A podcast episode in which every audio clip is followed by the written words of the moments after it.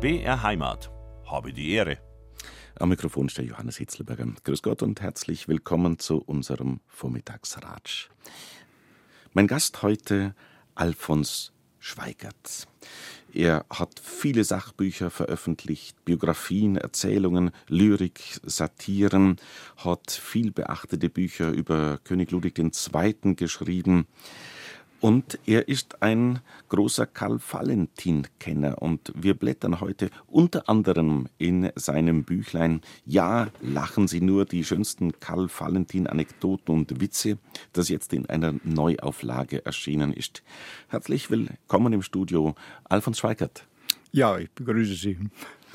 Herr Schweigert, äh, Valentin und Fasching klingt ja schon mal schön eine hübsche Verbindung, glaubt man. Aber Valentin und Fasching so einfach zusammen geht es gar nicht, oder? Valentin, äh, das traue ich mir fast nicht zu sagen, war ein äh, Faschingshasser. Er hat ja äh, selber drei äh, Faschingsumzüge mit, am drei Faschingsumzügen mitgemacht. Das war 1899. Da war er erst 17 Jahre alt. Da hat er an einem Münchner Faschingszug teilgenommen mit dem Titel Gasthaus zum stinkenden Alisee. Er hat dann bei diesem Wagen auf die Straße Schwefelammonium äh, auslaufen lassen und hat die äh, Leute, die da am Straßenrand wirklich äh, dazu gebracht, dass sie ihn fast gelyncht hätten, wie er auch selber beschreibt. Das heißt, es hat fürchterlich gestunken wie nach Stinkbomben. So hat er seine Freude am äh, Fasching kundgetan. Dann, 34, kommt die nächste äh, Sache. Äh, macht er einen Wagen mit einer Valentinade. Und auf diesem Wagen sind Farbtiegel, Mastkrüge, Gestänge, Gerümpel, also ein Durcheinander, ein Müllwagen, auf Deutsch gesagt. Äh, Titel Entschuldigen Sie, schreibt er unten hin, wir sind mit dem Wagen leider nicht fertig worden. Das, dann 1937 nimmt er wieder mit einem Festwagen teil, Titel Ich kenne nimmer aus.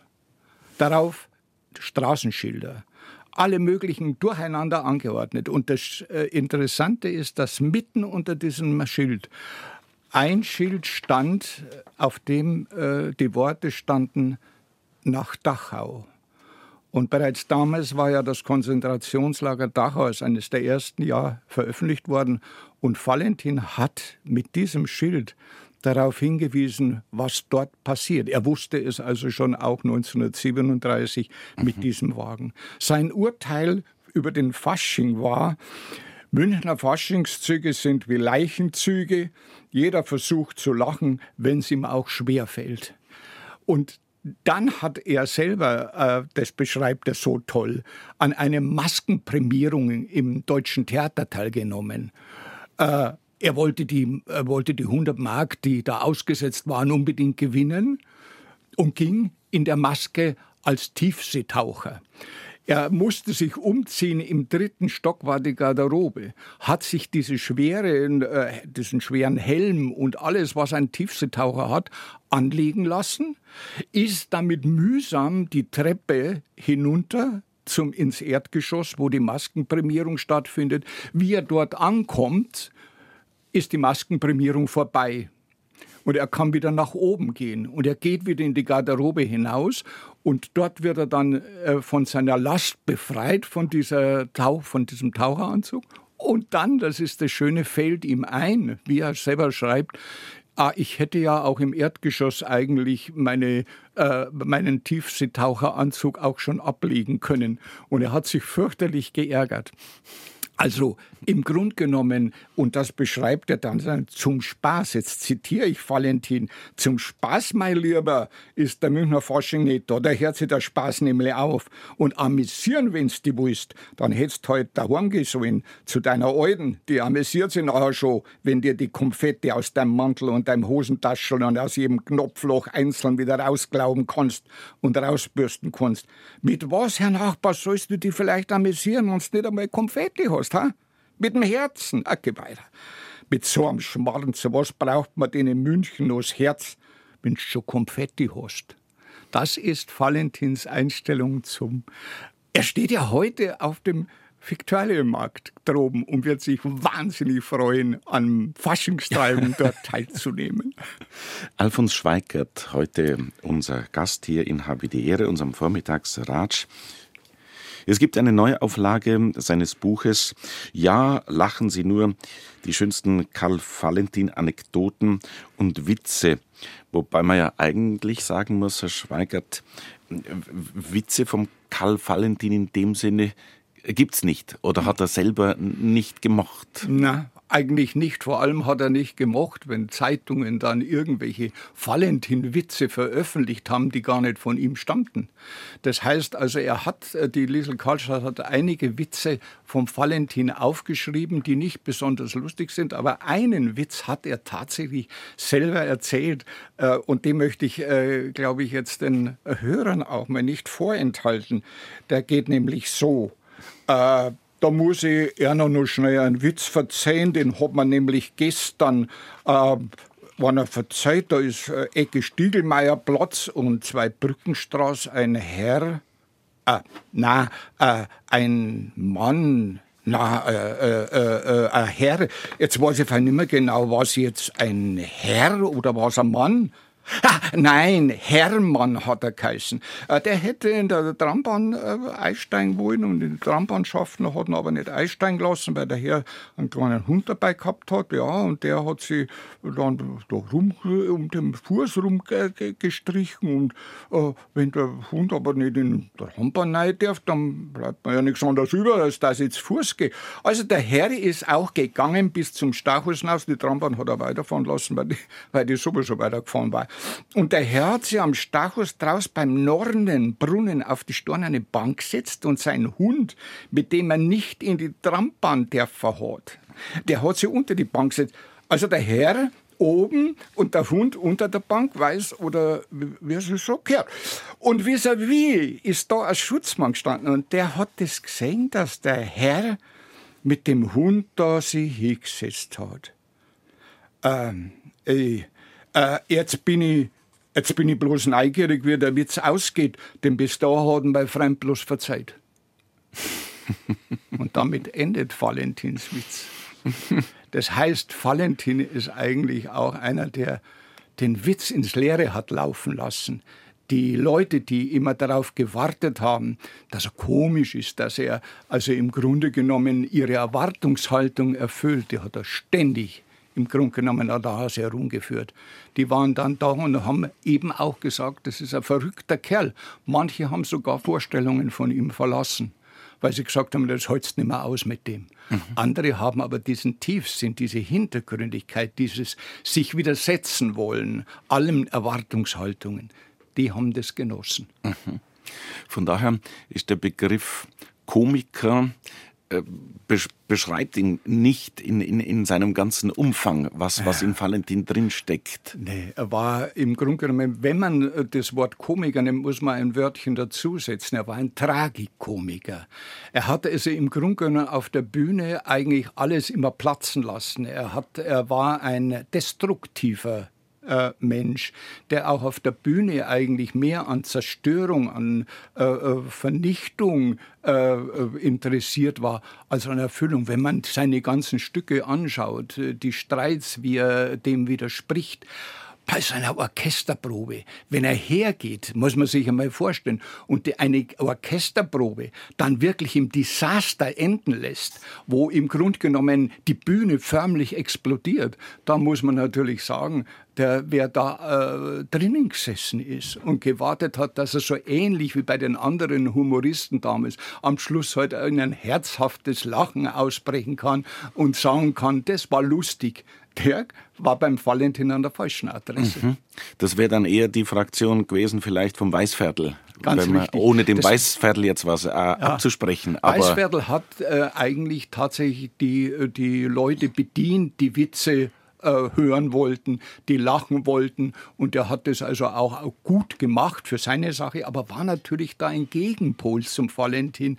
Die beiden sind sich zwar begegnet, aber irgendwo warm miteinander geworden sind sie nicht. Oder dass gar Valentin irgendwo den Weißviertel äh, in irgendein Stück mit einbezogen hätte, nicht dazu waren sie eigentlich zu weit voneinander entfernt. Sie haben 2007 die Karl-Valentin-Gesellschaft gegründet. Wie ist überhaupt Ihr, Ihr Bezug zu Karl Valentin entstanden? Wie kommt man auf den? Weil man muss ihn, wie sage ich, ja, man muss ihn schon mögen und verstehen und diese, wie Sie es gerade schon ein bisschen beschrieben haben, diese Hinterkünftigkeit, diese Tiefsinnigkeit, auch diese Tragikomik, das, das muss man aushalten auch. Das ist richtig. Wie sind Zu Sie zum Valentin, bin gekommen? ich gekommen, weil ich äh, natürlich ganz in der Nähe vom äh, Valentinshäuschen im Planek wohne. Bin selber ein Greffelfinger und von daher gesehen äh, war ich in der Nähe vom Plan äh, äh, von dem Planecker Häuserl. Und als ich zum ersten Mal so, ah, der, der hat ja in meiner Nähe gewohnt, habe ich wieder ein Buch gelesen, habe gedacht, vielleicht kann ich da mal die, die Leute, die noch leben, besuchen. Und da habe ich dann die Anneliese Kühn, das ist die Enkelin gewesen, mittlerweile verstorben, eine liebenswürdige Frau, habe ich kennengelernt. Heute wohnt ja die, äh, die Rosemarie Scheidler drinnen, die Urenkelin. Also das Haus ist heute noch bewohnt und ich äh, bin da reingegangen und konnte wirklich von der Enkelin viele Dinge erfahren, zum Beispiel, dass Valentin der hat ja ein Panoptikum gehabt und in diesem Panoptikum, da waren auch nicht nur lauter Witzsachen drinnen, sondern da waren zum Beispiel auch eine Folterkammer eingerichtet. Also, also, nochmal, Panoptikum, das heißt eine Räumlichkeit oder wer, wer sie jetzt mit Panoptikum so ist im Grunde genommen das erste Valentin-Museum gewesen. Das war wo? Ein, das war wo in München? Das war in München in der Sonnenstraße im Hotel Wagner im Keller war es eingerichtet und da hat er zum Beispiel getrocknete Sonnenstrahlen Sonnenstrahlen ausgestellt oder er hat also einen Tropfen Beamtenschweiß ausgestellt. Aber da war auch ein Raum und das muss man sich vorstellen. Und dieser, das war ja zur Zeit, als die, äh, die Hitlerzeit begann, einen Folterkeller eingerichtet der äh, die Liesel Karlstadt wirklich dann äh, zum Entsetzen gebracht. Er hat gesagt, ja, was treibst denn da? Ja, der hat gesagt, das gehört auch rein. Und er hat auch in diesem Panoptikum eine, eine Guillotine also mit, mit denen Menschen, so hat er behauptet, echt geköpft sind, hat er dort ausgestellt. Äh, der Eugen Roth, der Schriftsteller, der da reingekommen ist, der hat gesagt, also Herr Valentin, also, ist ja sehr schön, er hat da Führungen mitgemacht, Eugen Roth, aber, aber äh, diese, jetzt in unserer Zeit die, stellen sie Schrecken aus. Aha, meinen Sie, das ist nicht richtig. Und dann sagt der Eugen Roth, und das schreibt der Eugen Roth, ist der Valentin, hat er so den Kopf geschüttelt und eine Woche später hat er ihn wieder getroffen. Und dann hat er gesagt, ähm, ja, jetzt habe ich da den vom, den, vom Hitler da den Wagner getroffen und dem habe ich gesagt, sie dem Eugen Roth gefällt, aber äh, das, Schreckliche, das der Folterkeller überhaupt nicht. Und der Eugen Roth schreibt in seinen Erinnerungen, mir ist das Herz in die Hose gerutscht, ich sah mich bereits im Konzentrationslager. Aber der Valentin hat es nicht gemacht. Der Valentin war ein Sadist. Er hat den Eugen Roth damit quasi auf die Palme gebracht, indem er sagt, ich erzähle dir den Hitlerbonzen, erzähle ich, dass du, lieber Eugen Roth, das so schrecklich findest, dass in unserer Zeit nämlich in der glorreichen Hitlerzeit, sowas ausgestellt wird, dass du das nicht magst. Der Eugen Roth war gottfroh. Er hat gesagt, er hat, er hat es sicher niemand erzählt, der Valentin. Aber Valentin war ein Sadist. Und das hat mich irgendwo dann auch dazu gebracht, dass ich dann gesagt habe, über den möchte ich äh, mehr Bescheid wissen. Und als erstes wollte ich natürlich Bescheid wissen über den Valentin im Planek. Der hat nämlich, nachdem sein, seine Wohnung in München ausgebombt war, musste er 1942, 43 sich nach Planegg zurückziehen. Er nannte Planegg Ausland, denn eigentlich liebte er nur München. Er zog sich ins Ausland Planegg zurück, lebte dort und dann habe ich gesagt, da möchte ich wissen, was hat er dort in Planegg gemacht? Und da habe ich nichts gefunden. Und da ist dann mein erstes Buch Karl Valentin Stummzeit entstanden nämlich die Zeit, wo er verstummt ist, wo er nicht mehr aufgetreten ist. Und das war bis zum Ende des Weltkriegs. Und dann hat er auch nicht mehr auftreten können und ist im Grunde genommen dann wirklich daran zugrunde gegangen, wie mir auch der Kurt Wilhelm der hat noch mit Valentin selber zusammengearbeitet. Äh, Münchner, äh, übrigens am Münchner äh, Rundfunk hat er da zusammengearbeitet. Und der hat gesagt, der ist nicht primär an Hunger gestorben, der Valentin, der war eh schon immer dürr, sondern an gebrochenem Herzen. Weil damals war er im Münchner Rundfunk und wollte noch ein paar Sendungen haben, nach dem Krieg. Und dann sind von der, von der Bevölkerung aus München sind äh, Nachrichten an, die, an den Rundfunk gegangen. Hört's doch mit dem Schmarrn auf, das ist so, so Witzel, was da ist. Schickt's doch den Deppen heim. Das ist original überliefert. Und Valentin hat, wie er das gehört hat, geweint. Er war ein, ein Mensch, der im Grunde genommen an der Lieblosigkeit seiner Umwelt, denn die schätzt er, die, die, Liebe des Publikums, die schätzt er. Und er wusste nicht, dass er im Grunde genommen mit seiner destruktiven Komik, mit seiner Tragikomik die Leute nicht so ins Boot ziehen konnte, wie zum Beispiel ein Weißviertel. Zumal, zumal in dieser schwierigen Nachkriegszeit, ja. wo, wo eh alles in Trümmern ja. lag und ja. dann hat, äh, hat ein Valentin sozusagen das Publikum überfordert, könnte man sagen. Er wollte ja nach München zurück, er wollte wieder eine Bühne aufbauen, er wollte wieder Schallplatten aufnehmen, er war ja ein Multimedia-Künstler, er wollte vor allem wieder Filme drehen, er wollte äh, neue, neue äh, Texte schreiben, auf die Bühne bringen, Theaterstücke machen. Er wollte, er, er wollte explodieren, wieder explodieren nach dem äh, Desaster, nach dem Kriegsdesaster in München wieder auftreten. Und das ist ihm nicht mehr gelungen und am Schluss ist er wirklich an gebrochenem Herzen. Das muss man vielleicht einmal deutlich sagen, weil viele sagen, der Valentin ist halt nach dem Krieg verhungert. Das äh, äh kann man so nicht stehen lassen, sondern ist er, er ist sicher wir hatten alle nicht viel zu essen nach dem Krieg. Es war eine, eine äh, arme Zeit, das muss man sagen. Aber das gebrochene Herz. Man hat, wir haben Valentin, und das müssen wir uns heute auch äh, klar machen, Valentin das Herz gebrochen und er hat uns manchmal den Verstand gebrochen. Denn wer seine Stücke liest, der, der entkommt ihnen und den, den, dem Zwiespalt dieser Weisheit, dieser Philosophie, der entkommt man nicht. Wir tauchen ein in die Karl-Valentin-Welt mit dem, äh, mit dem Valentin-Kenner Alfons Schweigert, heute in Habe die Ehre auf BR Heimat. Alfons Schweigert ist ja vielfältig unterwegs. Er hat äh, viele Sachbücher veröffentlicht, Biografien, Erzählungen, Lyrik, auch Satiren, pädagogische Fachbücher. Er kennt sich aus mit Ludwig II. Er kennt sich aus mit Karl Valentin, seit 2007 im Vorstand der von ihm begründeten Karl Valentin Gesellschaft. Wenn ich Ihr Wirken so anschaue, Herr Schweigert, wirklich vielfältig und produktiv und kreativ. Und da sehe ich zum Beispiel neben Ludwig II., Kaiserin Elisabeth oder Herzog Max in Bayern, sehe ich auch Janosch, Erich Kästner, Franz Kafka, mit denen sie sich beschäftigt haben. Jetzt haben wir, während die Musik da gerade gespielt hat, äh, ein bisschen geredet dass Kafka mit Valentin was zu tun hat. Mhm. Wie äh, das denn? Äh, das Interessante ist, dass Kafka ja äh, in München war mehrfach in München war. Er wollte an der Universität studieren, hat dort also auch das Leben in Schwabing äh, kennengelernt. Das heißt also, und ob er da jetzt direkt Karl Valentin begegnet ist, davon gibt es kein Zeugnis.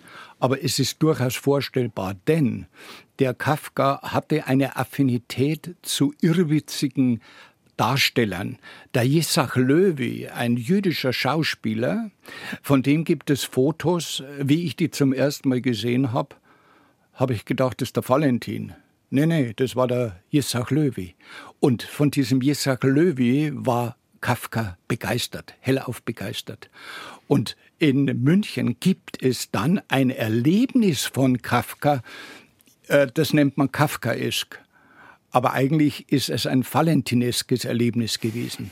Denn er hatte eine, seine einzige Lesung, der, Valent, äh, der, der, Kafka hat nicht gerne vorgelesen, aber eine Lesung hatte er in der Galerie Golz 1916. 1916 las er in der Galerie Golz, ist er eingeladen worden zu einer Lesung. Um was liest dieser Kafka vor? Der ist verrückt. Er liest seine wirklich furchtbare Geschichte in der Strafkolonie vor, wo jemand bestialisch zu Tode gefoltert wird. Und das liest er vor Publikum vor. Die hatten damals nichts zu essen.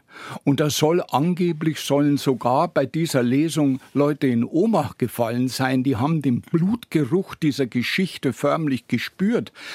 Und dieses war ein, wie Kafka selber sagt, ein grandioser Misserfolg. Das heißt, er hat im Grunde genommen ist durchgefallen. Er hat äh, äh, schlechte Kritiken dafür bekommen. Im Grunde genommen, wenn jetzt Valentin diese Lesung besucht hätte, die hätte ihm vermutlich wahrscheinlich gefallen, weil dieses Desaströste, was hier der Kafka zum Ausdruck gebracht hat, das ist auch in Valentins Werk.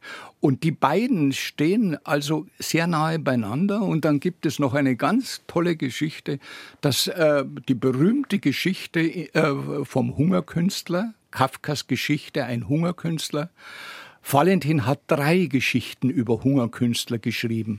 Und wenn man diese mal übereinander lappt, diese drei Geschichten vom Kafka und vom Valentin, dann ist es erstaunlich, welche Ähnlichkeit sich in diesen Geschichten finden.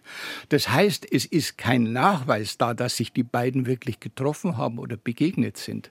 Aber ein Gedanken, eine Gedankenpartnerschaft, eine Gedankenidentität ist zwischen Kafka und zwischen Karl Valentin auf alle Fälle spürbar. Von der Zeit, die Sie jetzt gerade da sprechen, das ist ja äh, eine Zeit, finde ich jedenfalls, wo man äh, den Valentin noch gar nicht so präsent hat, so wie wir ihn heute kennen. Man kennt ihn ja aus den aus äh, äh den Filmen, äh, Filme, die, also Tonfilmzeit schon, das sind, äh, da reden wir dann von den 30er Jahren. Und ja gut, dann kommt natürlich schon gleich der Krieg auch. Aber das Valentin-Wirken beginnt ja viel, viel, viel früher. Und da sind wir in der Zeit, was Sie gerade schon beschrieben haben. Ja. Wenn wir jetzt nochmal, Valentin ist Jahrgang 1800, ich habe es jetzt nicht äh, parat. Äh, 82. 1882. Äh, Kafka aha. übrigens 83 geboren. Aha, also die aha. beiden sind auch äh, altersmäßig sehr, sehr nah. Also das heißt, Valentin ist um die Jahrhundertwende ja ähm, schon ein Mann so an, in den 20ern. Ja. Und, und beginnt da sein Werken schon, wenn man, wenn man mal in, in seiner Jugend anfangen. Wie, wie ging das alles los? Ja, das ist im Grunde genommen eine äh, Sache. Der, äh, es beginnt, äh, äh, es muss ich mich schon wiederholen, es beginnt mit einem Desaster. Valentin ist nicht, auch wieder ein Irrtum. Valentin war ein Komiker, der auf die Bühne aufgetreten ist. Falsch. Valentin ist als Musiker aufgetreten. Seine erste Sache war ein selbstgebautes Orchestrion. Der hat gesagt, ich möchte Musik machen. Er hat selber 15 Musikinstrumente gespielt, teilweise sich äh, äh, natürlich erlernen lassen, teilweise selber beigebracht. Und dann hat er gesagt, ja, ein Musikinstrument, da kann ich keine Lorbeeren holen. Ich baue mir jetzt einen Musikapparat aus 30 Instrumenten. Und er hat sich tatsächlich das Orchestrion gebaut. Ein Orchestrion, in dem äh, äh, Fagott, Trompete, Trommel, äh, äh, Geige, hat er ineinander gebaut. Es war ein Lärminstrument. Und mit diesem Lärminstrument ist er unter dem Namen Musikalfantast Karl Valentin aufgetreten. Überall, im, äh, der, äh, damals, als in München der Vater gestorben war, ist er zu seiner Mutter nach Zittau in Sachsen gezogen, hat dann in Halle, in Berlin, hat er dann mit diesem Orchestrion eine Tournee gemacht und wenn er die, äh, dieses, äh, dieses Instrument angeschaltet hat, da haben die Leute geschrien, aufhören, er soll wieder aufhören von der Bühne, die halten den Lärm nicht aus. Und dann hat er gesagt, ich muss aber irgendwas machen. Da hat er gesagt, wer dieses Instrument spielen kann, so wie ich, der kriegt von mir 100 Mark oder nein, besser noch, ich schenke ihm das ganze Instrument. Äh, war natürlich auch kein Erfolg.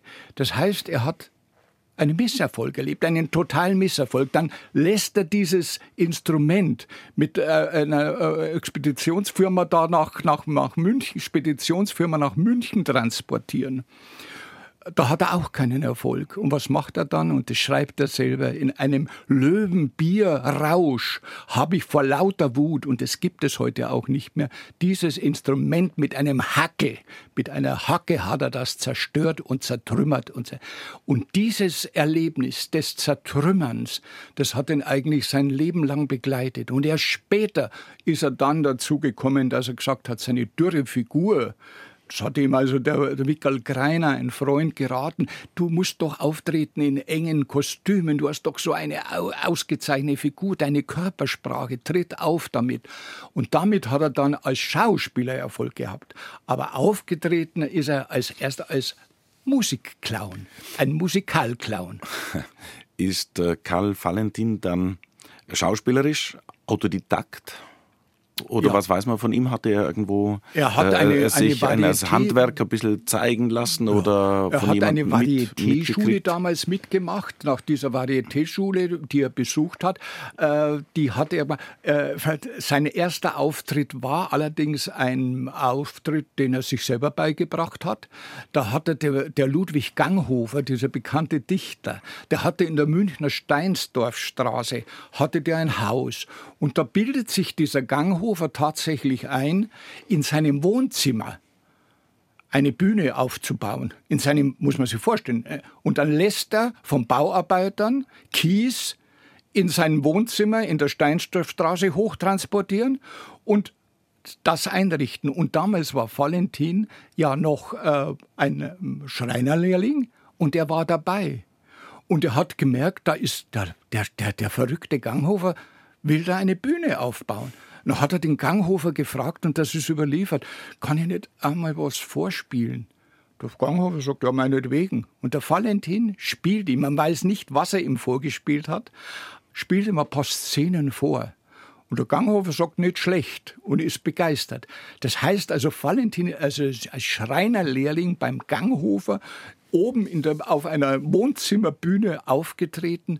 Und das war, so hat er sich das beigebracht. Und später hat er dann mal kurzzeitig, aber nur ganz äh, kurz, noch ein paar Wochen eigentlich oder ein, zwei Monate vielleicht, hat er dann eine Varieté-Schule besucht. Aber im Grunde genommen äh, konnte ihm keiner, kein Varieté-Lehrer oder kein Schauspiellehrer etwas beibringen. Dieser Mann war von Anfang an, wie es eben ein genialer Komiker, mhm. von Anfang an fertig. Und er hat er war nicht nur fertig. Er hat mit seinem Schauspielkunst, die so ungewöhnlich war, auch die Zuschauer fertig gemacht. Habe die Ehre, der Vormittagsratsch auf BR Heimat. Heute mit dem Autor Alfons Schweigert, der ein vielfältiges Schaffen aufweisen kann, kreativ unterwegs ist, der ein Ludwig der zweite Kenner ist, der sich aber auch mit Franz Kafka, Kafka und mit Erich Kästner auskennt und der ein großer Karl Valentin Kenner ist. Und heute am Faschingsdienstag reden wir über den Faschingshasser Karl Valentin. Ähm, Herr Schweigert, wir sind in der Jugend von Karl Valentin und Sie haben es gerade so genannt, eigentlich ein nicht zu viel gesagt vielleicht, ein vollendeter schon in, in der mhm. Jugend in sich, äh, einer, der, der, der, wo alles schon angelegt ist, mhm. dem man nichts mehr zeigen braucht in seiner Absurdität und Skurrilität und auch all dem, was er seinen Mitmenschen zumutet, aber auch äh, Schönes bietet und bringt auf der Bühne.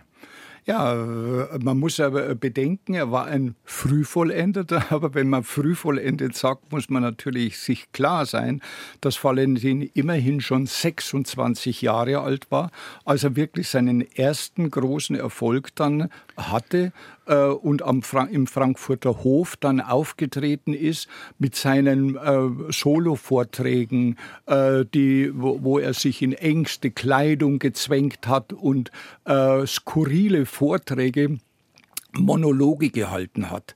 Und dort im Frankfurter Hof, da trifft er dann auch auf eine Frau, nämlich da die reden Liesel wir von einer. Da reden wir von einer Zeit so um 1908 1908, oder sowas. ganz richtig, 1908. Jetzt äh, ist es so, Valentin ist klar geworden, ja, ist schon recht, ich kann äh, mit meinen engen Kleidung, mit meinen Monologen, kann ich auftreten, aber wenn ich mich umschaue, dann sehe ich die Volkssänger und diese Volkssänger treten auf in kleinen Gruppen. Da sind Frauen dabei, das, äh, Männer dabei sind oft äh, Gruppen von drei, vier Leuten. Ich trete alleine auf. Äh, das heißt, ich bräuchte unbedingt eigentlich eine Partnerin. Und diese Partnerin findet er komischerweise in einer Frau. Äh, und diese Partnerschaft beginnt wiederum, wie vieles bei Valentin, mit einem, fast einem Fiasko. Er sieht diese Liesel Karlstadt, die eigentlich Mitglied einer solchen Volkssängergruppe ist. Und die singt äh, im Grunde genommen Couplets ein harmlose Couplets, tritt als hübsches äh, junges Mädel auf bei diesen äh, Gruppe. Und dann kommt, geht Valentin zu ihr und sagt also, muss ich einer sagen, also äh, wirklich eine, eine Couplet-Sängerin fein nicht. Und äh, so eine Sängerin braucht eigentlich einen gescheiten Busen, also den haben sie auch nicht. Das heißt also, er wird, er wird ausfallen. Die, die Liesel Karlstadt findet das anmaßend, also eine Frechheit dieser Lümmel, redet sie da an und, und, und macht sich da lustig, dass sie nichts taugt und so weiter äh, und dass sie, dass sie eigentlich gar nicht das ist, was sie sein will, nämlich eine, eine Sängerin, eine Couplet-Sängerin, eine Volkssängerin äh, äh und damit ist eigentlich das zunächst beendet. Aber der Valentin schreibt ihr ein Couplet, das Gretchen schreibt ihr ein nettes kleines Couplet seiner Art, äh, wo sie dann vor Publikum hintritt, die Männer anschmachtet, aber auf eine Art und Weise, in dem am Schluss äh, sie einen Stein aus der Brust herauszieht und den Männern vor die Füße wird, äh, so nach dem Motto, äh, du fügst mir so viel Leid zu, dass ich da quasi einen Stein äh, auf den Boden werfen muss. Also wieder ein absurdes Couplet und äh, das hat Erfolg, komischerweise. Die Leute hatten damals darauf reagiert und da konnte Valentin sie auf seine Seite ziehen. Und die gute Frau, die Liesel Karlstadt, ahnte nicht, was sie sich da antut. Später, später sagte sie, ja, ja, ist schon recht, ich wurde dann Partnerin vom Valentin, aber eigentlich bin ich in erster Linie keine Schauspielerin, sondern Psychiaterin. Ich habe nämlich mit einem Mann zu tun, der im Grunde genommen so schwer zu handeln ist, dass im Grunde genommen ich selber fast verrückt werde und sie ist dann auch fast verrückt worden. Sie treten auf, sie haben beide Erfolg. Der Valentin dem fällt plötzlich ein, ja, Bühne recht und schön, aber ich möchte was anderes. Ich mache jetzt ein Museum auf, das Panoptikum. Da brauche ich aber Geld. Liesel, du hast doch auch ein bisschen Geld verspart. Kannst du mir nicht ein Geld geben? Ich brauche das, um das einzurichten. Das, die Einrichtung ist teuer, sind Puppen da drinnen. Äh, die Liesel gibt ihm das Geld. Valentin richtet das Panoptikum ein. Das ist, hält zwei Monate. Fiasko. Es geht schlecht. Publikum geht nicht, besucht es nicht. Das Geld ist im Grunde genommen, sagt die Liesel Karlstadt, verloren. Sie hat in der Zwischenzeit sonst so vieles mit dem Valentin erlebt, dass sie ihre Nerven immer dünner geworden äh, sind. Äh, sie wurde schwermütig, sie wurde depressiv und eines Tages, sie sieht sich nicht mehr aus. Sie sagt, meine, das, was ich eigentlich mal wollte, nämlich Erfolg haben als einfache Volkssängerin, das ist jetzt vorbei. Es ist alles vorbei. Ich habe kein Geld mehr. Ich habe auch keinen Partner. Meine, meine äh, Beziehung zu Männern ist auch zerstört. Auch Valentin ist mit daran schuld. Und sie geht tatsächlich, und das ist ja nachgewiesen, an die Isar und springt in die Isar, kann gerettet werden, hat ihre Katze dabei. Die Katze ist ertrunken. Sie selber kann gerettet werden. Wird herausgezogen, kommt in die Psychiatrie. Und der Valentin, der winselt sie jetzt an. Ach, liebe, liebe Lisi, du musst doch wieder gesund werden. Wir müssen doch wieder gemeinsam auftreten. Da jammert er und winselt er sie an. Das heißt, diese Beziehung zwischen beiden ist eine, eine Beziehung, die im Grunde genommen nicht, äh, wie man es in den Filmen sieht. Ach, die beiden sind so lustig oder sind nicht, sondern es ist eine höchst komplizierte, höchst äh, äh, irritierende Beziehung, die eigentlich bis zum Tod dauert. Und die Liesel Karlstadt hat unter diesem Mann natürlich gelitten. Sie wurde aber, und jetzt bleiben wir mal beim Positiven, von diesem Mann auch geprägt. Denn das, was die Liesel Karlstadt ist, das wurde sie unter Valentin. Mit und sie, durch Valentin, ja, ja. Kaum war Valentin tot, war auch die Liesel Karlstadt weiterhin eine nette Schauspielerin. Aber es fehlt ihr der der Karl Valentin an ihrer Seite. Nur mit ihm lief sie zu einer Höchstform auf. Das heißt, der Valentins, Valentins Geist hat ja, im Grunde genommen sie besessen. Die so besessen, dass es, dass, dass es tatsächlich bis fast zur, zum Tode die bei beiden der unters, kam. Die beiden unterscheidet zehn Jahre Altersunterschied, ja. oder? Ja. Valentin 1882, ja. sie 1892. Ja. Und sie hat ihn überlebt um, um ich glaube, zwölf, zwölf Jahre, 1960 ja, ja. ist die Sie hat auch noch Erfolg im Rundfunk dann gehabt. Sie hat ähm, die, die, Frau Brandl gespielt bei der Familienserie. Sie hat, äh, ist in der Bühne aufgetreten, in Fernsehspielen aufgetreten. Äh, war eine Vollkommenjandin. Wie man, wenn man sie dann nach dem Tod von Valentins gesehen hat, war sie eben eine nette, sympathische, Beliebte, höchst Beliebte. Allein bei ihrer Beerdigung sind ja Tausende von Menschen gekommen. Bei Valentin waren es nicht einmal 100, die da gekommen sind. Von München sowieso keiner. Also sie war eigentlich die große Beliebte. Nach, äh, auch nach, äh, bei ihrem Tod sozusagen war sie eine, ein, eine, ein, für die Bayern eine, eine, ein, ein Phänomen. Aber das, was sie wirklich als Schauspielerin war, war sie unter Valentin. Und äh, ich sage immer, wenn man das genau genau anschaut, sie war vom Valentin, äh, das gibt so etwas, dass ein, ein, ein so großartiger, ein großartiges Genie wie der Valentin einen anderen Menschen wirklich förmlich besessen hat. Sie war von ihm besessen, hat unter ihm gelitten, kam von ihm auch nicht mehr los äh, bis, zu, bis zum Tod. Sie hat sich abzustrampeln versucht. Sie hat, wie der Valentin nach Planett gekommen ist, ist sie natürlich in die Berge gegangen. Sie musste sich erholen. Sie wurde immer wieder krank. Aber im Grunde genommen wollten sie nach dem Krieg Jetzt hat der Valentin jetzt können wir endlich, der Krieg, dieser Scheißkrieg ist endlich vorbei, jetzt können wir wieder auftreten gemeinsam. Aber daraus ist dann nichts mehr geworden. Mhm. Herr Schweigert, Sie haben mir gerade es sehr schmackhaft gemacht. Nach elf kriegen wir ganz was Besonderes. Was denn? Ja, so einen Liebesbrief, den der Karl Valentin an, nicht nur an die Liesel Karlstadt geschrieben hat, er hat diesen Liebesbrief natürlich dann auch bei Aufführungen gemacht. Aber dieser Liebesbrief, der wird uns zeigen, welche skurrilen Gedanken in diesem unruhigen Kopf eines Karl Valentin kursiert sind. Nach elf hören wir das hier auf Habe die Ehre.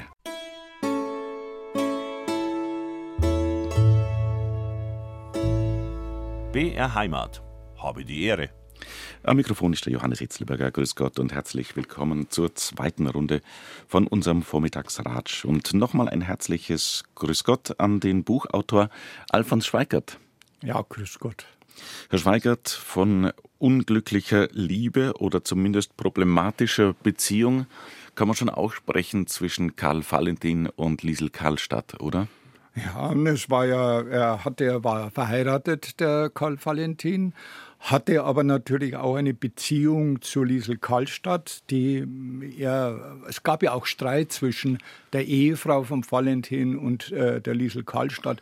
Soll sogar vorgekommen sein, dass der Valentin, äh, dass die Liesel Karlstadt der Ehefrau, äh, der Gisela Reuss, äh, die, der Ehefrau von Valentin, äh, auf, äh, in der Nähe vom Viktualienmarkt begegnet ist und die äh, Ehefrau war dann so äh, zornig, dass sie auf die losgegangen ist, auf die Liesel Karlstadt heißt es, und sogar mit dem Schirm ihr gedroht hat, worauf Valentin dazwischen trat und äh, gesagt hat, äh, weil die Leute alle stehen geblieben sind, bitte weitergehen, äh, Filmaufnahme. Äh, das heißt also, er hat einfach so getan, als gehört es zu einem Film, den er gerade dreht. Ähm, er hatte auch Beziehungen natürlich zu anderen äh, Frauen, auch zu äh, Fischer, Annemarie Fischer, die spätere, ganz kurzzeitige Partnerin vom, von Valentin war. Das heißt also, äh, von daher gesehen war er nicht unbedingt ein, ein treuer Mann, sondern für ihn ist natürlich private Beziehung und äh, Bühnenbeziehung äh, oft ineinander übergegangen. Mhm. Ja, mhm. aber trotzdem hat er äh, sie geliebt. Aber selbst seine Liebesbriefe sind natürlich skurril gewesen. Also es gibt da so einen Liebesbrief genau, haben wir angekündigt, an die, an die Liesel Karlstadt, liebe Liesel. Mit weinenden Händen nehme ich den Federhalter in meine Hände und schreibe dir. Warum hast du so lange nicht geschrieben, wo du doch neulich geschrieben hast, dass du mir schreibst, wenn ich dir nicht schreibe? Mein Vater hat mir gestern auch geschrieben. Er schreibt, dass er dir geschrieben hätte. Du hast mir aber kein Wort davon geschrieben, dass er dir geschrieben hat. Hättest du mir ein Wort davon geschrieben, dass dir mein Vater geschrieben hat, so hätte ich meinem Vater geschrieben, dass du ihm schon schreiben hättest wollen, hättest aber leider keine Zeit gehabt zum Schreiben, sonst hättest du ihm schon geschrieben. Also, mit unserer Schreiberei ist es sehr traurig, weil du mir auf kein einziges Schreiben, welches ich dir geschrieben habe, geschrieben hast. Wenn du nicht schreiben könntest, wäre es was anderes, dann täte ich dir überhaupt nicht schreiben. So kannst du aber schreiben und schreibst mir doch nicht, wenn ich dir schreibe. Ach, ich schließe mein Schreiben und hoffe, dass du mir nun endlich einmal schreibst, sonst ist es mein letztes Schreiben, welches ich dir geschrieben habe. Solltest du aber diesmal wieder nicht schreiben, so schreib mir wenigstens, dass du überhaupt nicht schreiben willst, dann weiß ich wenigstens, warum du mir nie geschrieben hast. Verzeih mir die schlechte Schrift, ich bekomme immer den Schreibkrampf unterm Schreiben. Du bekommst natürlich nie den Schreibkrampf, weil du ja nie schreibst mit einigen geschriebenen Grüßen, dein Valentin. Dieses äh, groteske Wortspielerei, die der Valentin natürlich immer an den Tag leg legte, auch bei seinen Stücken, wir haben es ja gerade gehört im Aquarium, äh, immer äh, ist es der Kampf auf der Bühne mit Gegenständen, aber auch der Kampf mit Worten. Mhm. Und natürlich äh, Valentin auch ein sehr grober Mensch ein ganz grober Mensch, äh, der, äh, der auch Leuten im Alltag. Man sagt ja also, Valentin äh, ist nicht auf der Bühne aufgetreten, sondern er hat das, was er im Leben war, mit auf die Bühne genommen und dann konnte man ihn auf der Bühne eigentlich ein Teil seines Lebens miterleben. Also Leben und Bühne war eins. Er hat also die grotesken Szenen, das ist auch bei den Anekdoten so, die grotesken Szenen, die da äh, geschildert werden, die sind Szenen, die wirklich von ihm kommen. Da war einmal das berühmte Ehepaar Hoferichter, der Ernst Hoferichter ist ja der äh, berühmte Münchner Schriftsteller, die waren zu Valentin nach Planegg eingeladen. Und die Fahrt damals nach Planegg war ja ziemlich beschwerlich. Und dann waren sie endlich vor dem Haus vom Valentin gestanden. Und nach mehrmaligen Leuten hat der Valentin oben das Fenster aufgemacht und nach unten geschrien, ja, was ist denn los? Und da hat der Ernst Hoferichter gesagt, ja, Valentin, wir sind doch bei einer heute eingeladen. Darauf rief Valentin, davor weiß ich fein nix. Ja, was sollen wir denn dann machen? fragte Hofrichter wieder. Sollen wir vielleicht wieder heimfahren? Darauf Valentin, ja, das wird das Beste sei, hat das Fenster geschlossen und die beiden konnten wieder nach Hause fahren. Das ist also Valentin, wie er leibt und lebt. Habe die Ehre, der Vormittagsratsch auf BR Heimat. Zu Gast heute Alfons Schweikert. Ein Karl-Valentin-Experte seit 2007, ist auch im Vorstand der von ihm begründeten Karl-Valentin-Gesellschaft. Und soeben ist in einer Neuauflage erschienen sein Buch Ja, lachen Sie nur, die schönsten Karl-Valentin-Anekdoten. Herr Schweigert, blättern wir doch noch ein bisschen weiter in Ihrem Buch. Ja, es gibt natürlich unheimlich viele Anekdoten, die die Leute erlebt haben. Äh, und es war schon reizvoll, natürlich all diese Anekdoten zu sammeln. Vielleicht wissen viele auch, dass Valentin einen Hund hatte, den Hund Bobsy, den er über alles natürlich liebte. Und äh, bei einer äh, Anekdote spielt dieser kleine Hund Bobse natürlich eine Rolle. Da ist äh, Valentin mit ihm spazieren gegangen und dann äh, hat er eine Dame getroffen und die schaut den Hund an, ja, und ist erfreut. Und er fragt sie, ja, äh, Herr Valentin, mag Ihr Bobse denn auch kleine Kinder? Da war auch Valentin, ja, doch, schon, aber ich gebe ihm lieber was vom Metzger. Das ist äh, wieder so einer der brutalen. Äh, auch der Regisseur natürlich, äh, Valentin hatte mit, äh, viel mit Regisseuren zu tun. Und einmal war der Regisseur Rolf Raffé bei Valentin zu Besuch. Mit dem hat er mehrere Filme gedreht. Und Valentin hat ihn gefragt, ob er immer Stammball-Schnaps anbieten dürfe. Der Rolf Raffé hat natürlich sofort erfreut bejaht, naja, gerne. Valentin ist in die Küche gegangen und kam dann mit zwei gefüllten Schnapsgläsern zurück. Dann prosteten sich die beiden zu, aber schon beim ersten Schluck bemerkte der Regisseur, dass er nur reines Wasser bekommen hatte. Und Valentin erklärte ihm auch den Grund. Sie müssen schon vielmals entschuldigen, Herr Raffé. In der Flasche war nur mehr ein einzig Stamperl drin und irgendwas habe ich einer doch auch anbieten wollen. Eine freiwillige Einladung bekam Valentin natürlich zu Hause und eine freundliche Einladung soll er einmal mit folgenden Worten ausgeschlagen haben. Leider kann ich nicht kommen. Mir ist zum Glück in letzter Minute eine Ausrede eingefallen. Das heißt, es wäre auch für viele zu empfehlen, etwas Ähnliches zu tun. Oder ein anderes Mal saß Valentin im englischen Garten auf einer Bank. Eine Dame kam vorbei, blickte sich nach einem freien Platz um, aber alle anderen Bänke in der Umgebung waren schon besetzt und da hat Valentin der Frau seinen Platz angeboten. Aber ich will sie doch nicht verdrängen, meinte die Dame. Na, na, sagte Valentin, hocker sie einer noch her, da steht sowieso ein Nagel raus. Das heißt also immer dieses, äh, dieses noch eins draufsetzen. Valentin, der war ja immer, wollte sich ungern anstarren lassen. Das hat er gehasst wie die Pest. Und in der Gemeinde in Planegg ist eine Mutter mit ihrem kleinen Buben einmal gekommen. Und der Bub hat natürlich den langen, großen Komiker unausgesetzt angestarrt und das war Valentin unangenehm. Äh, da hat er plötzlich den Buben gefragt, na, wie heißt du denn? Wolfgang, entgegnete der Kleine schüchtern. Da meinte Valentin, da darfst aber froh sein, dass du nicht Stuhlgang hast. Also da, äh, das ist natürlich, äh, die Dame war natürlich entrüstet. Die, äh, auch äh, immer wieder hat natürlich auch Valentin äh, bei Filmaufnahmen äh, Probleme gehabt, hat Proben verpasst oder ist zu spät gekommen. Als er wieder einmal zu spät gekommen ist, hat ihn der Regisseur, Regisseur verärgert gefragt, äh, Valentin, weshalb kommen Sie denn so spät? Ja, weil ich nicht früh genug von daheim weggegangen bin, sagte Valentin. Oh ja, und warum haben Sie das nicht getan, wollte der Regisseur wissen. Valentin zuckte mit den Schultern und meinte, würde das tun wollte, war schon spät dafür. Und ein anderes Mal verspätete er sich sogar wurde darauf angesprochen, vom, wie er sich wieder verspätet hat, wurde er darauf angesprochen, was, äh, warum er denn so spät komme. Was wollen Sie denn, sagte Valentin, so früh wie heute bin ich noch nicht spät gekommen.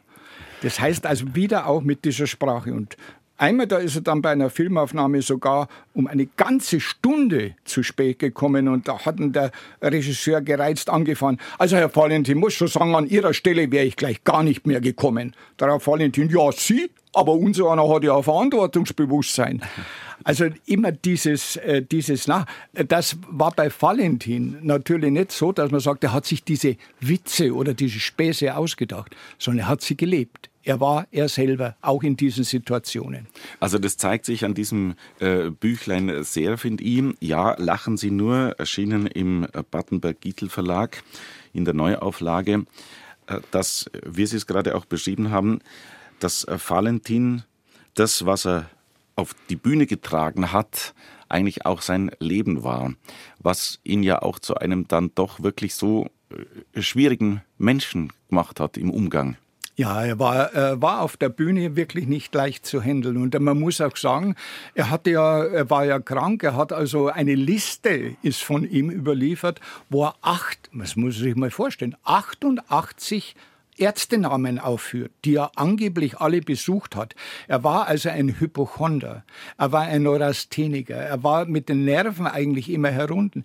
Die, die, äh, man glaubt immer, äh, der Valentin ist auf der Bühne, wenn er Auftritte hatte, einfach äh, schnell aufgetreten, vielleicht ein bisschen Lampenfieber. Nein, er hat geblutet vor Lampenfieber. Das heißt, er war draußen und hat zur Liesel gesagt, Liesel, Entschuldigung, kann heute nicht auftreten, sagt die Vorstellung ab.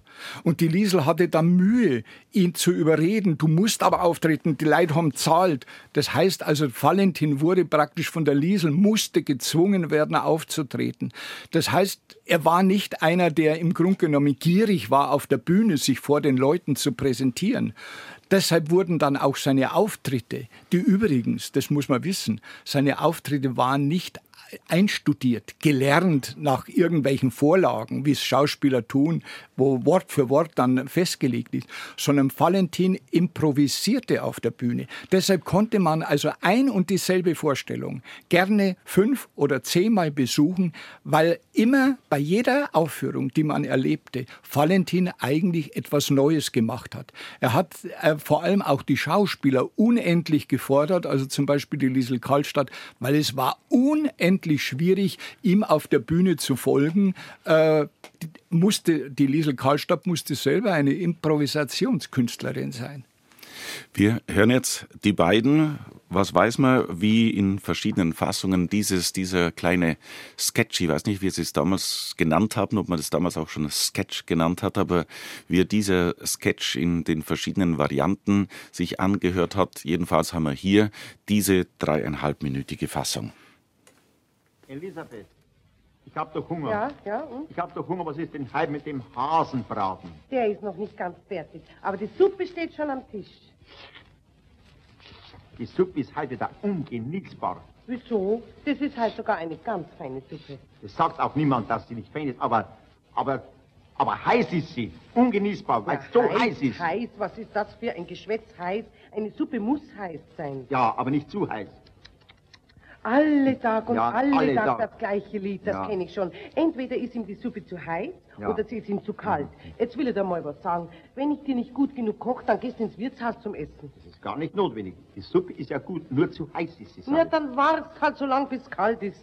Eine kalte Suppe mag ich auch nicht. Dann, äh, jetzt hätte ich bald was gesagt. Ich weiß schon, morgen nach dem Essen. Ne? Ja, jeden Tag und jeden Tag muss bei uns gestritten werden. Anders geht es einfach nicht. Ja, du willst es ja nicht anders haben. So ich? Ja, bin vielleicht ich der schuldige Teil. Na, wer den hab ich die Suppe gekocht? Ja, eine kochende Suppe ist immer heiß. Ja, vielleicht kochst es zu lang. Zu lang. Nein, nein, morgen hänge ich einen Thermometer in den Suppentopf rein, damit der Herr Gemahl eine richtig temperierte Suppe bekommt. Bitte, eine gute Köchin braucht keinen Thermometer zum Suppenkochen. Ja, ja, ja, ja, ja. Jetzt kommt ja. ja. die spöttische Seite. So geht's ja. jeden Tag bei uns. Zuerst nörgelt er und dann kommt der Spott auch noch dazu. Was heißt nörgeln? Ich hab doch als Mann das Recht zu sagen, die Suppe ist mir zu heiß. Jetzt fängt er wieder an mit der heißen Suppe. Also es ist wirklich zu verzweifeln. Du brauchst nicht zu verzweifeln, du sollst die Suppe so auf den Tisch stellen, wie sie sein soll. Nicht zu kalt, nicht zu heiß. Ja, aber jetzt ist sie doch nicht mehr zu heiß. Jetzt nicht mehr, aber wie du sie hereingetragen hast, war sie zu heiß. Schau, schau, der hört nicht mehr auf. Er du. bohrt immer wieder in dasselbe Ja. Loch hinein. Wieso? Was, was, was soll das heißen? Ja, weil du immer wieder mit der heißen Suppe daherkommst. Du bist doch mit der heißen Suppe reingekommen, nicht ich. Du drehst dir direkt den Stiel um. Oh, du bist und bleibst ja ein Streithansel, Ja, du. du, du nein, nein, bist du ein, bist ein du bist eine Streithansel. Die ganze Zeit, ja, ich rede ja, ja, ja, nichts, ich du sprichst. Ja, du bist ja... Ruhig, ruhig. Was riecht denn da? Was riecht denn da so komisch? Ich höre auch was, da, da brandelt was. Hm? Hast vielleicht wieder eine brennende Zigarette auf den Teppich geworfen? Ich habe ja heute noch gar nicht geraucht. Und wenn ich geraucht hätte, dann hätte ich die Zigarette nicht auf den Teppich, sondern in den Aschenbecher geworfen. Nein, so gescheit bin ich. Ja, ich habe sie auch gar nicht behauptet. Ja, eben, drum- wahr? drum sag ich das ja. Ja, Herr drum Nachbar, sag ich das ja, Ich eben. habe ja nur gemeint. Ja. Und meinen werde ich wohl noch dürfen. Ja, ja, na ja. Um Gottes Willen. Was ist Der los? Rauch kommt ja aus dem Gang. So, so, ja, ja. Ja, äh, so geht's ja bei uns. Bei uns ist ja Ja, alles ja, da, ich schau mal nach, was los ist. Was. Der kommt aus dem Gang. Mein Gott, die ganze Küche ist voller Rauch. So, her, so, her. so. Ja, ja. Ja, ja, was ist denn Ja. das? So, so, so, so, so. Tasche her, Tasche her, Tasche Ja, her. ja, da Jetzt haben wir- wir's. Der ganze Hase ist verbrannt. Ja, ja, ja, Und mit, mit einer ewigen Streiterei ist jetzt unser ganzes Essen verbrannt. So, Mahlzeit.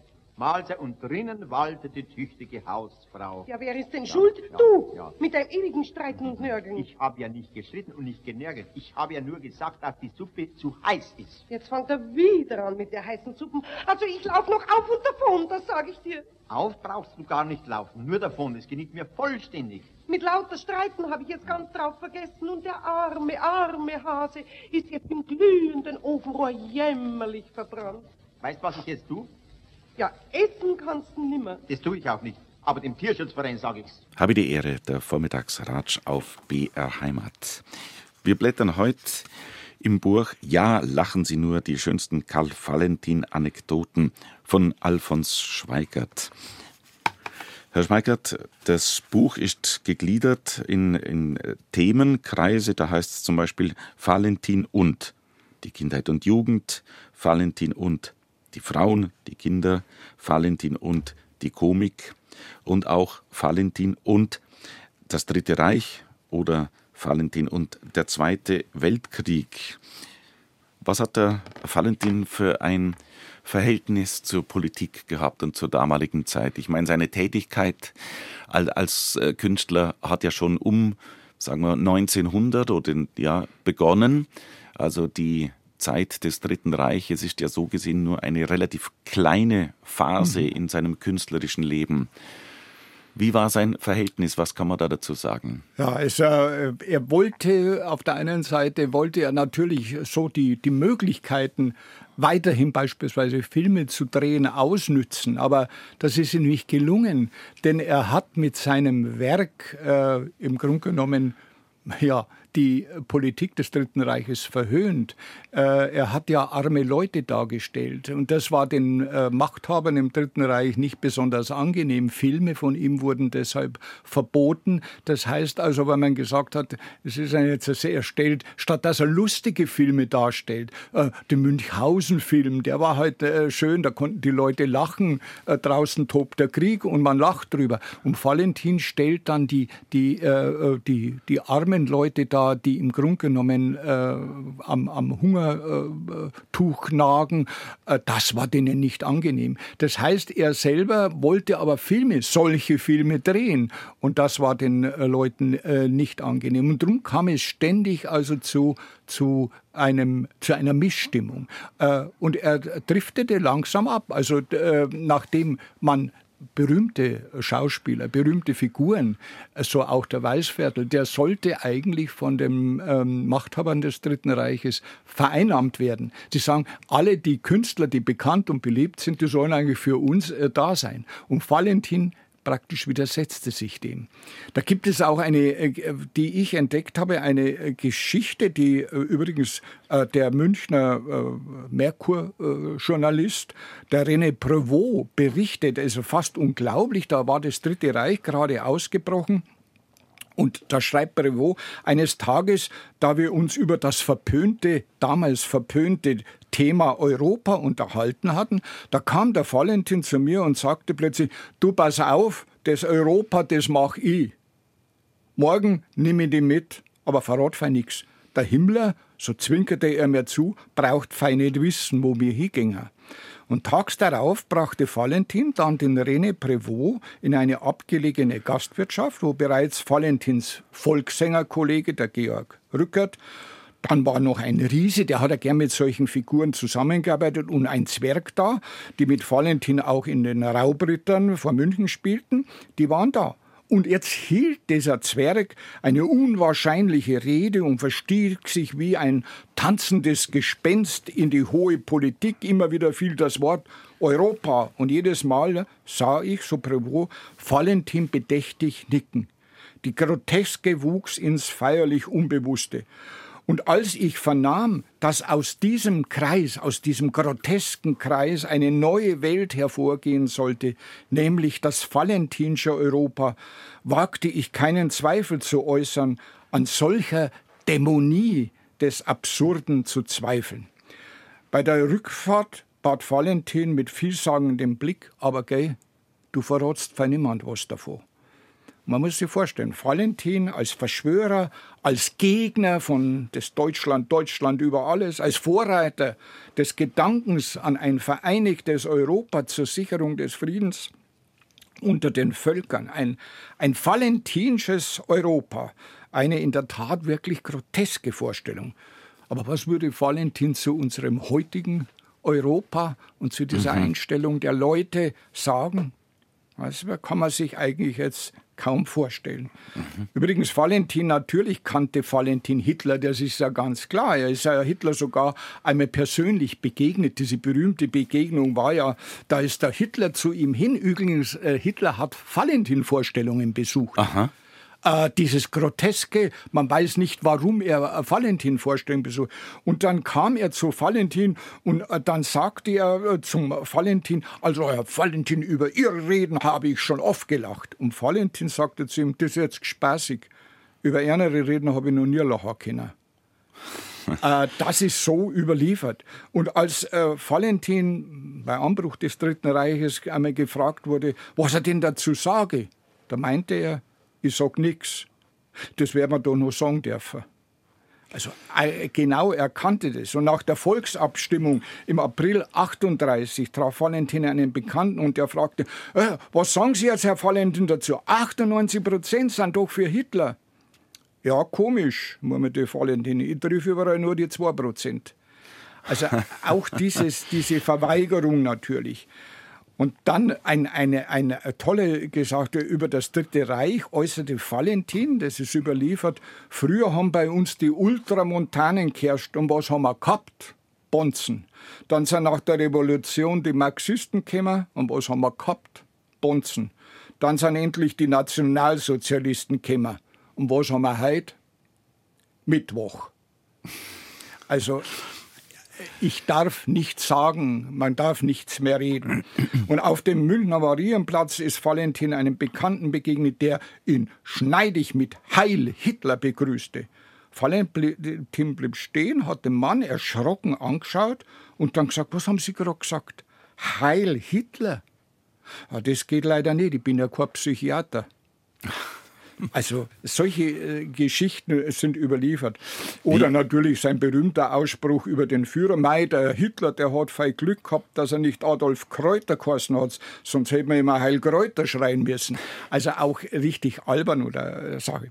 Und beim Einzug Hitlers in München soll Valentin einmal, wie es heißt, ein Büschel Gras in der Hand gehalten haben und damit gewunken haben. Als ihn die Liesel Karlstadt fragte, was das denn solle, erwiderte Valentin, das soll halt der Führer essen, weil es doch heißt, erst wenn er ins Gras beißt, kommen wieder bessere Zeiten. Ja, die ja. Zeiten sind äh, schlimm geworden und schlimmer. Wie äh, ist der Valentin dann in der Nachkriegszeit damit umgegangen? Ja, wir er, haben es vorhin ja schon ein bisschen angerissen, dass er, ja. äh, dass er, Sie haben es so beschrieben, nicht nur an, an, an Hunger, sondern an gebrochenem Herzen gestorben ist ja. Weil er hat seine Kunst dem, dem Volk und dem Publikum nicht mehr vermitteln können irgendwie. Ja. Äh, äh, es war so, dass tatsächlich die, die Leute, die waren natürlich, das muss man natürlich denen zugestehen, die waren äh, nur interessiert, dass sie ihren Lebensunterhalt irgendwo bestreiten können, dass diese maßlosen äh, Zerstörungen auch Münchens natürlich irgendwo wieder beseitigt werden. Man hat also, wenn überhaupt, wollte man dann eigentlich befreit lachen, es sollte heitere Musik geben, man wollte abgelenkt werden. Und Valentin konnte das nicht liefern, der war zu hintergründig. Äh, das hat man in, in dem Münchner Rundfunk auch wahrscheinlich erkannt. Äh, übrigens auch Kurt Wilhelm, der hat mir persönlich noch erzählt, hat er gesagt, er hat mit Valentin, gibt es ja äh, mit Szenen mit Valentin, und Kurt Wilhelm hat gesagt, es war schwierig mit Valentin. Valentin selber war höchst gespannt. Er war natürlich selbst unzufrieden. Man muss sich vorstellen, äh, bei Ende des Krieges ist er aufgefordert worden aus dem Kolosseum. Seine sämtlichen Requisiten, die hat er dort gelagert gehabt. Seine Bühnenrequisiten rauszuräumen, weil man das Kolosseum äh, wollte man einen Luftschutzkeller äh, einrichten. Und der Valentin hat alles dann verschenkt oder zerstört, kaputt gemacht. Und als er alles beseitigt hat aus diesem Keller, kam die Nachricht, Herr Valentin, Sie können trotzdem jetzt drinnen bleiben, wir haben einen anderen Ort gefunden. Und dann schreibt Valentin, nur über eine staune ich, dass andere viel lustigere Sachen machen können als ich selber. Das heißt also, er hat gemerkt, er wird selber eigentlich im Grunde genommen vorgeführt oder fühlte sich vorgeführt und er als Münchner, Der Valentin ist identisch mit München gewesen. Er hat für München geblutet, er hat äh, die Münchner alten Gebäude fotografiert. Er war ja übrigens auch Fotograf, der Valentin. Das heißt also, im Grunde genommen wollte er wieder nach München zurück, wollte wieder anfangen, seine Kunst wieder machen. Endlich ist, er schreibt es wörtlich, endlich ist dieser Scheißkrieg vorbei. Äh, das heißt also, jetzt ist dieser, dieser Krieg, der, der uns in den Abgrund gestürzt hat, vorbei. Und jetzt könnte ich wieder anfangen. Und dann kommen diese Nachrichten. Nee, aber Herr Valentin, jetzt mal langsam. Wir haben also kein Interesse. Er hat aber, wie soll ich sagen, die Zeichen der Zeit nicht erkannt, beziehungsweise er hat nicht aus seiner Haut können. Er hätte, ja, ja. er hätte was anderes äh, was anderes liefern müssen in Nein, der das, Zeit. Aber das konnte, Valentin konnte sich nie anpassen. Also, dass er jetzt sagt, was geht, so wie oft äh, äh auch Komödianten, Kabarettisten sagen, was muss ich liefern, damit die Leute zufrieden sind, damit ich Auftritte habe.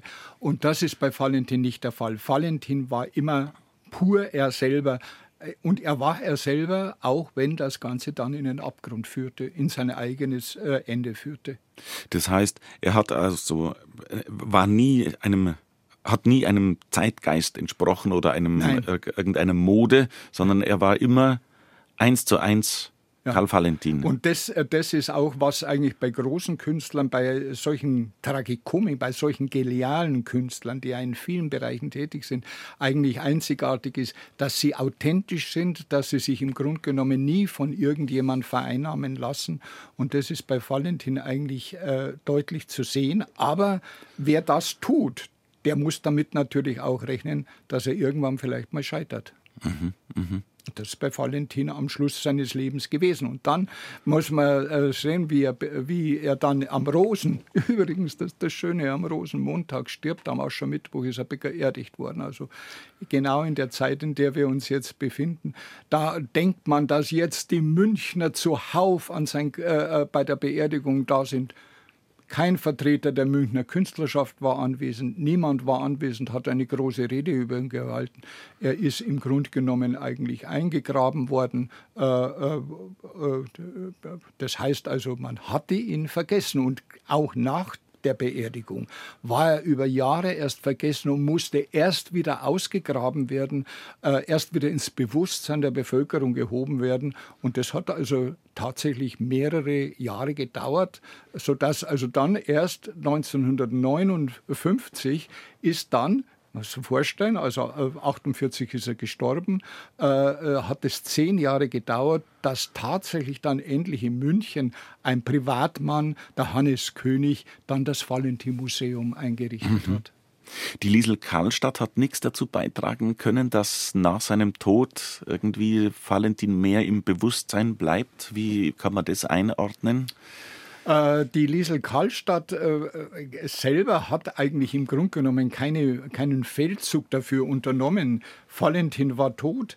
Äh, Im Grunde genommen, man muss es so sagen, war natürlich mit dem Tod Valentins auch ihre eigentliche Berufung, nämlich Partner als Partnerin Valentins äh, Unvergessliches zu leisten, war damit eigentlich zu Ende. Und sie, man muss sich also vorstellen, hat nach dem Krieg natürlich auch selber schauen müssen, wo sie als Schauspielerin, äh, Sprecherin beim Rundfunk etc., äh, Teilnahme bei Filmen, wie sie da unterkommt. Mhm. Also sie mhm. hat selber keinen Feldzug für Valentin mhm. unternommen, aber wenn sie interviewt worden ist, hat sie natürlich bereitwillig Auskunft gegeben. Aber dass sie jetzt Valentin eine, eine Wiederbelebung Valentins eigentlich eigentlich äh, bewirkt hätte. Das ist nicht der Fall. Dafür haben wir heute ein großes Plädoyer für diesen genialen Künstler gehalten, Karl ja. Valentin, mit dem Karl Valentin-Experten Alfons Schweikert.